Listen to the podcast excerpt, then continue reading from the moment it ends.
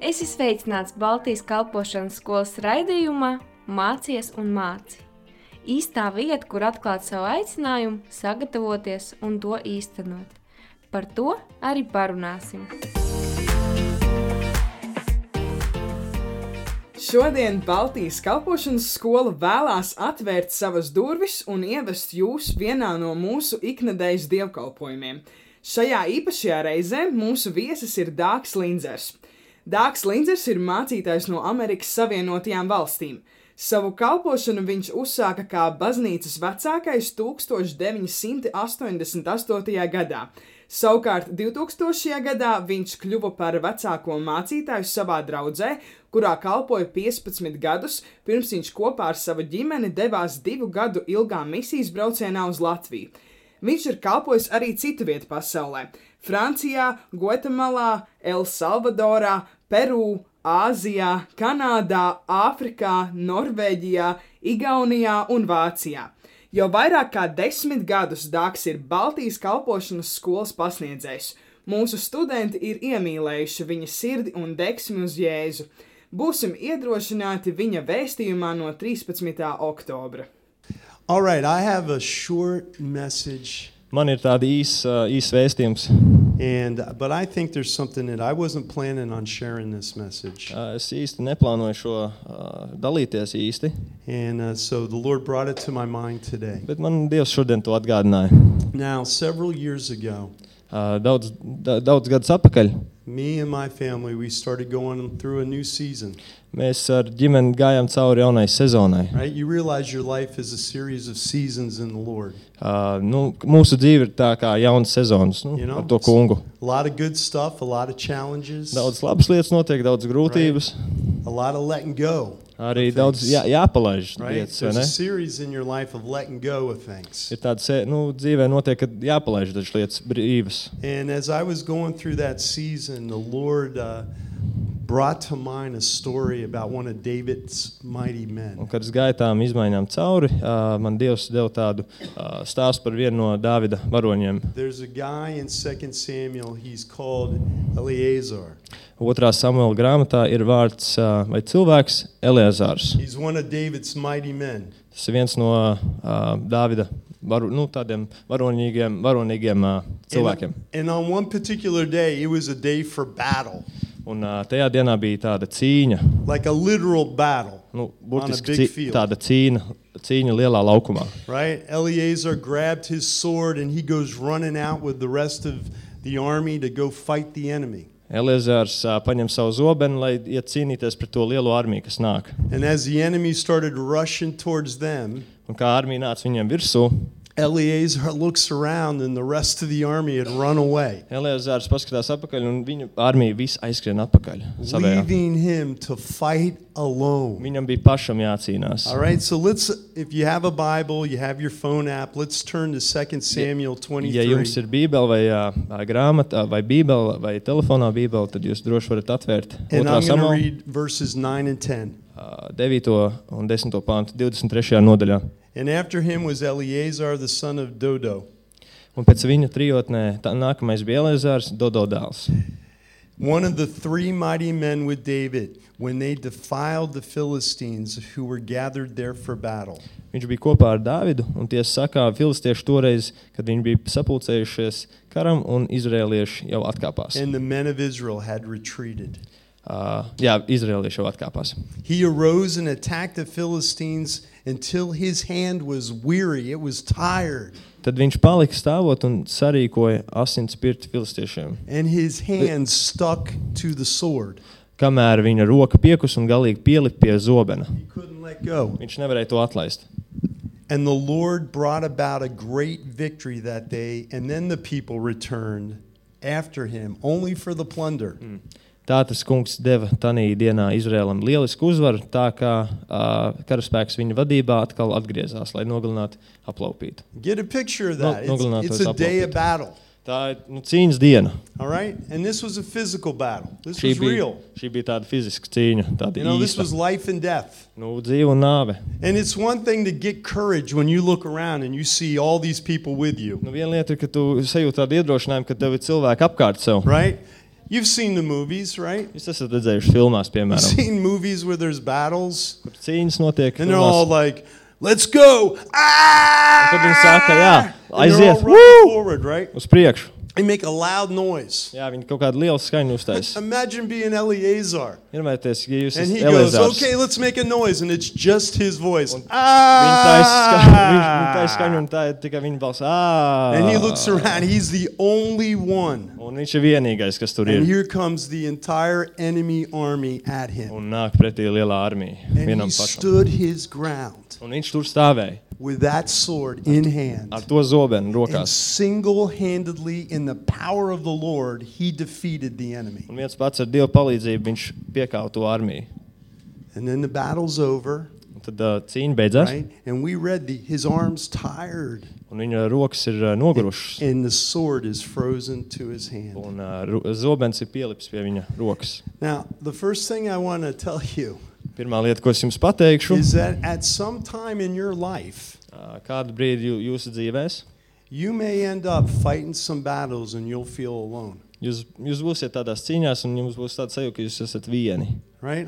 And I'm not talking physical battles with a real sword that you're going to go cut somebody down. Es jau nerunāju par īstām tādām cīņām, kur ar zobenu jūs uzbruksiet kādam. But I'm talking about we have seasons in life where things can be very challenging and we have to go through some difficult Bet ir things. sezonas mums tādas nu, dzīvē, ka mums jāiet cauri grūtībām. And sometimes you're going to feel alone. Un dažreiz mēs jutīsimies, ka mēs esam vieni. Sometimes you're going to look around, you're going to go, Where are all my friends? Tu paskatīsies apkārt un prasīsi, kur visi mani draugi? Where is everybody? Kur visi ir? Right? vai ne? Imagine what he was feeling. Iedomājieties, kā viņš pats jutās. Ja? Now, I want to tell you, you can win those battles. Es jums saku, jūs tās cīņas varat paši uzvarēt. Right? Uh, We see it. Eleazar won. Ja mēs to redzam, Eliezars vinnēja, You uzvarēja. can win those battles. Mēs arī varam uzvarēt tās cīņas. But you're not going to win those battles if your focus is on all those people that didn't fight with you. Bet jūs ne, neuzvarēsiet to cīņu, ja jums fokus būs uz uh, tiem cilvēkiem, uh, kuri necīnījās ar tevi kopā. Right? If Eleazar, Eleazar had been in the field and he's like, those jerks left Yeah. me all alone. Jā, ja Elizabets skatītos tur atpakaļ un teiktu, ah, nu, jā, viņi man atstāja vienu. You know, and, and started getting all critical and angry at all the people who left him, Un visus viņus sāk kritizēt, un nu, jā, būt dusmīgs uz viņiem. kept his attention on, on them. Uh, viņš tikai vērsa savu uzmanību uz viņiem. Something tells me that he would have been easy for the enemy to just go, Būtu diezgan viegli ienaidniekiem viņu vienkārši nu, iznīcināt. You can win these battles. Jūs varat uzvarēt šīs cīņas, If you focus on the enemy, on the real challenge, ja jūs uh, vēršat uzmanību uz uh, nu, uh, ienaidnieku un to īsto. Nu, uh, to, uh, and not That's right. getting angry and bitter or disappointed at the fact that, oh, somebody should have been with me. un Nesiet, nu, ne, nenolaižiet galvas un domājiet, nu, ai, kādam vajadzēja būt ar mani kopā. Every, you, you- do you understand what I'm saying? Vai jūs saprotat, ko es Has saku? anyone ever gone through something and you just felt alone? Vai through kāds it ir all? gājis cauri lietām, un jūs Am jūtaties I the vien, only vien one? vienkārši? Vai es esmu vienīgais? Seriously. Patiešām. All right, we just read a story in the Bible and someone, he got abandoned, yet he won. Ā, Mēs izlasījām Bībelē stāstu, kur cilvēki vienkārši visu pamet viņu, bet viņš tā vai tā uzvarēja. You can win. Jūs varat uzvarēt. Now, Eleazar, his name means God is my help. Ā, Vārds Eliezārs nozīmē, ka Dievs ir mans palīgs. Now, when you and I hear the word Eleazar, Kad tu un es dzirdu vārdu Eliezāru, all we hear is Eleazar viss, ko mēs dzirdam, ir Eliezārs. because we're not Hebrew. We didn't grow up with Mē- Ja Hebrew. mēs neesam ebreji, mēs, nu, mums tā valoda nav zināma. But Eleazar, that was his language. Bet Eliezāram tā bija viņa valoda. So you can imagine him a little boy and his mom would come to the, you know, to the door of their wherever they lived Jūs ied- varat iedomāties, ka viņš ir mazs bērns un viņam nu, māte pienāk pie viņa. and he, God is my help. Where are you? God is my help. It's time to eat. Un māte saka, Dievs ir mans palīgs, kur tu esi nācis, jā, jāiet ēst. Time to come home and eat. God is my help. Jānāk mājās ēst, jā, Dievs ir mans palīgs. God is my help. It's time to do your Dievs chores. ir mans palīgs, tev jādara savu darbiņu. God is my help. It's time to do some homework. Ir jādara mājas darbi, ā, Dievs ir mans palīgs. Do you understand that day after day, every day that he's growing up, Katru dienu, kā viņš uzauga, he was getting a message spoken to him viņam to nu, jā, stāstīja. To.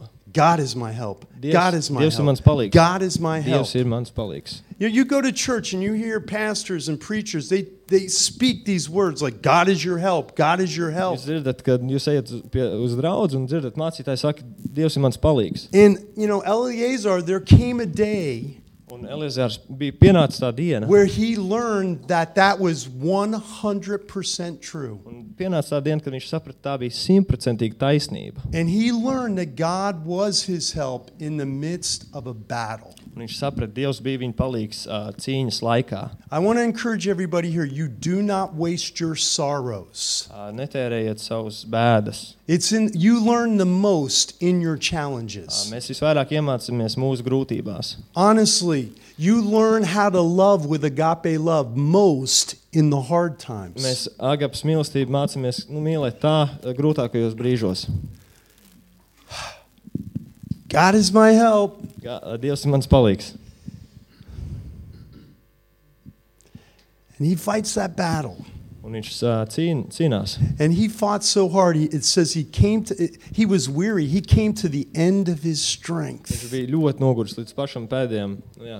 And the entire Philistine army is defeated. Un fi- visa filistiešu armija ir nu, uh, uzveikta. Right? We read the scripture said the Lord brought about a great victory that day. Uh, Dievs deva lielu uzvaru tajā dienā. Now, one guy he stood there. Un viens cilvēks tur vienkārši stāvēja. The victory really wasn't won without Eleazar, Uzvara nebija īsti tikai ar Elēzāru, but it really wasn't won by him. It was won by the Lord. bet tā nebija cīņa, ko viņš uzvarēja, bet tā bija cīņa, ko, cīņa, ko Dievs God uzvarēja. all the God got all the glory. Dievs eh, nu, saņēma visu godu. Now, it's the end of the battle. Tātad šīs ir cīņas Battle's beigas. over. Beigas jau cīņa, jā, cīņa, cīņa beidzās. And he, let's pretend this is the sword, Uh, šis, piemēram, ir zobens. Ja? right? His arms all tired Viņam tik nogurusi tā roka ir. and the sword's heavy, Un, uh, zobens ir smags, but he can't let go. bet viņš nevar atlaist to zobenu. It says it's frozen to his hand. Vienkārši tā ir pielipusi pie viņa rokas. He's the only one standing in that field. Viņš vienīgais tur stāv tajā laukā. It's no longer a field of battle, Tas vairs nav uh, cīņas lauks. it's now a field of victory, Tas ir ci- uh, uzvaras uh, lauks. right? It's a field of victory. Tas ir uzvaras lauks. There was no more battle to fight, Tur nebija vairs cīņa, ko cīnīties. Ci- and yet here's the sword in his hand, tā vai tā viņam tā, tas zobens joprojām ir uh, and he rokā. can't let go. Viņš to nevar palaist vaļā. You with me? Jūs saprotat, ja? Like Sakojiet, in the līdzi. battle, he had gripped that sword so tight and fought so hard. Cīņā viņš tik ļoti s- uh, nu, jā, satvēra to zobenu. He had to. Viņam vajadzēja tā cīnīties. And now the battle's over Un tagad cīņa beidzās, and he can't let go. un viņš nevar atlaist. Think about that. Padomājiet, It's it's not a time of war anymore. tas nav uh, kara laiks vairs. It's a time of peace. Tas ir miera laiks. And yet he can't let go of the sword. Bet viņš tā vai tā nevar atlaist to zobenu. Imagine he goes home Iedomājieties, viņš aiziet mājās and he's trying to brush his teeth. un mēģina sap- nomazgāt zobus. He's trying to cut his steak. Viņš mēģina savu ste- nu, jā, gaļu s- sagriezt vienkārši. He's trying to comb his hair. S- Saķemēt Vai? arī matus. He can't let go. Viņš nevar vienkārši atlaist. See, he, he's holding on to that thing that was absolutely necessary in a time of war, but in a time of peace, he it was a time to let go, and he couldn't. Cīņas laikā vajadzēja turēt to zobenu, bet tagad ir miera laiks, un viņš tā vai tā nevar atlaist to Now, zobenu. so much of I think the way the Lord uses me, Bet Daudz, daudzos veidos, kā Dievs lieto mani, but and you will have to talk to former students and vajadzēs, people. vajadzēs jums ar pagā, pagājušiem studentiem runāt. But I'm the kind of person who comes, Es esmu tāds cilvēks, hold kurš the sword, es turēšu zobenu, and I'm the kind of guy who comes and says, "Addis, Ati, let me help you. es tev palīdzēšu. You don't need the sword anymore." Tev nevajag vairs to zobenu. right? Because You needed the sword in that, that time of battle, but to move forward, it's a new season, and you don't need the sword. Jums cīņas laikā vajadzēja to zobenu, bet tagad ir jauna sezona, jums vairs to zobenu nevajag. Sometimes we go through some things that are so difficult, and we have, in a sense, like some type of trauma. We're like, we're ready to fight at everything. Mēs mums varbūt ejam cauri tādām lietām, un mums ir tāda trauma, ka mēs gribam cīnīties ar visu. Right? Even friends, we're like, "Oh, got the sword. Man ir zobens, ja pat ar draugiem viņi gatavi. And we're still in battle mode, but God wants us to take us to a new season. Bet mēs joprojām esam tādā cīņas parā, bet Dievs grib, lai mēs ejam uz jauno sezonu. And honestly, it's a time to let go. Bet tas ir laiks, kad mums ir vienkārši jāpalaiž. And Tas, this is something that happens, I believe, several times in our life, many times in our un life. šis, kas notiek mums da, bieži dzīvē, vairākas reizes. Right? There's a, there's a season, and sometimes we have to have a sword, Ir sezons, un kādreiz mums ir tas zobens vajadzīgs. and then to get the next thing God has for us, we have to put that sword down so we can receive the new thing and move forward with whatever's required there. Bet, lai mēs iet uz priekšu, mums bieži vien ir jānoliek tas zobens, lai mēs saņemtu no Dieva, ko Viņš grib, lai, m- lai mēs saņemam. And so many people they get stuck. Un daudz cilvēku tajā nu, iesprūst. They they get held back into the past thing and they can't really move forward. Viņi vairāk par pagātni domā, un viņi nevar uz priekšu iet. And it's time to let go. Un ir laiks nu, to vienkārši atlaist. You know, sometimes you need some friends to come and, and speak some words to you like it, it's time to let go of that thing. Dažreiz vajag, lai jums draugi pienāk un pasakā, jums nu, vienkārši jāatlaiž tā lieta. Let's pray for this. Let's let me help you take that sword out of your hand. Is this speaking to anybody? Aizlū, nu, jā, mēs varam aizlūgt par cilvēku, ja vajag kaut kādu nu, tādu vajadzību, ja Is- kādam ir. is this tāda making vajadzība. sense to vai, vai to anybody? cilvēks saprot? Ja? Ka You you know, know, ir tādas lietas, kas manā God takes skatījumā, us from glory to glory, season to season.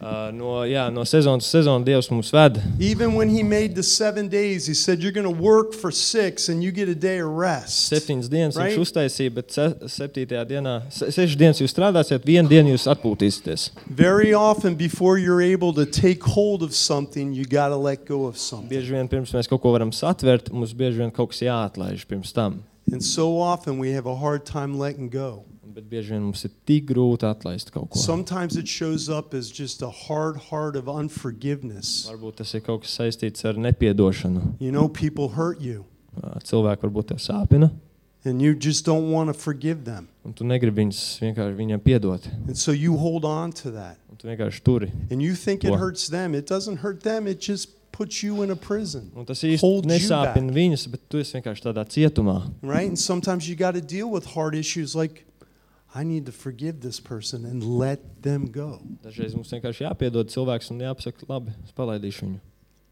And then you can move forward. Un tad tu vari iet uz priekšu.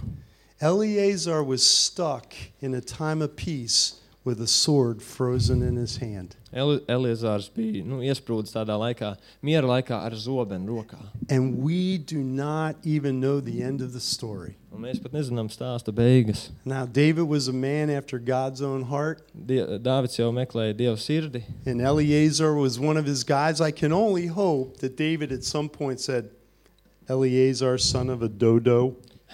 Elizārs arī bija nu, Dāvids cilvēks, un es ceru, ka Dāvids pateica viņam, uh, Dodo dēls.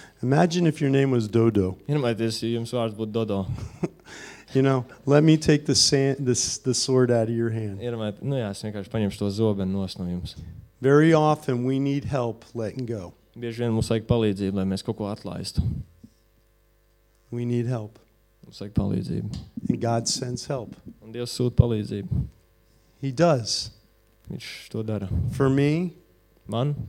eh, Oh.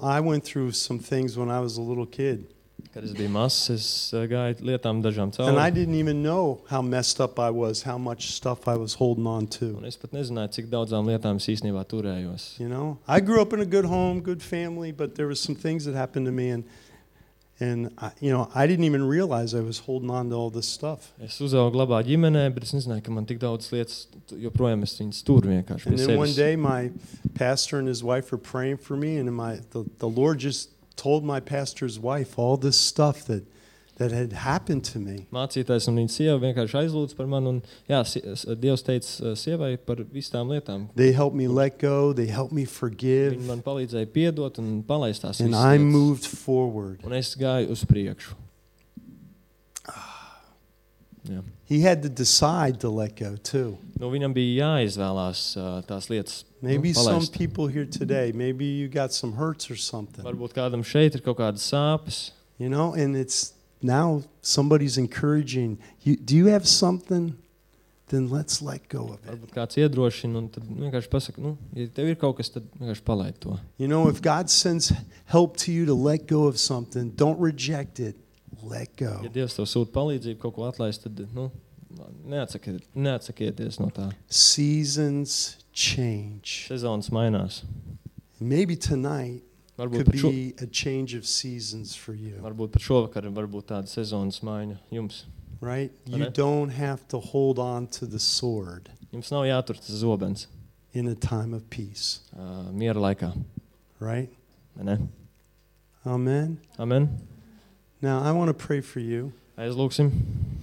You know, I know after this service is done, I'm going to stick around. If But she anybody did- wants me to personally pray for you, Pēc šī dievkalpojuma es nu, tev vēl palikšu, tā kā es varu aizlūgt par jebkuru, ja kādam ir vajadzība. I'd be willing to do that. Es būtu ļoti priecīgs to darīt. If you know you have something you've been holding on to and you're just having trouble somehow getting the sword out of your hand, Ja ir kaut kādas lietas, ko, pie kā jūs pieturaties, un jums tas zobens joprojām ir rokā, then let's trust the Lord tad uzticēsimies tam to let kungam. us let go and so we can move forward. ka Mēs varam vienkārši atlaist tās Right. lietas un iet uz How priekšu. many of you students this week, you're moving forward? Cik no jums studentiem vienkārši iet uz priekšu Right. right. šonadēļ? vai You're ne? letting go and you're moving Jūs forward. palaižat vienkārši vaļā un ejiet uz priekšu. Let's pray. Aizlūksim. Tikko dzirdētais tika ierakstīts vienā no mūsu diegkalpojumiem skolā Ozolniekos. Ja vēlaties uzzināt vairāk par Baltijas kalpošanas skolu, apmeklējiet mūsu mājaslapu www.bsmlatvija.lv vai zvanot mums pa tālruni 24 550 934. Lai Dievs jūs svētī! Tu klausies Baltijas kalpošanas skolas raidījumā, mācies un māci. Dieva gudrībā un viņa vadībā tevai dzīvei ir nozīme.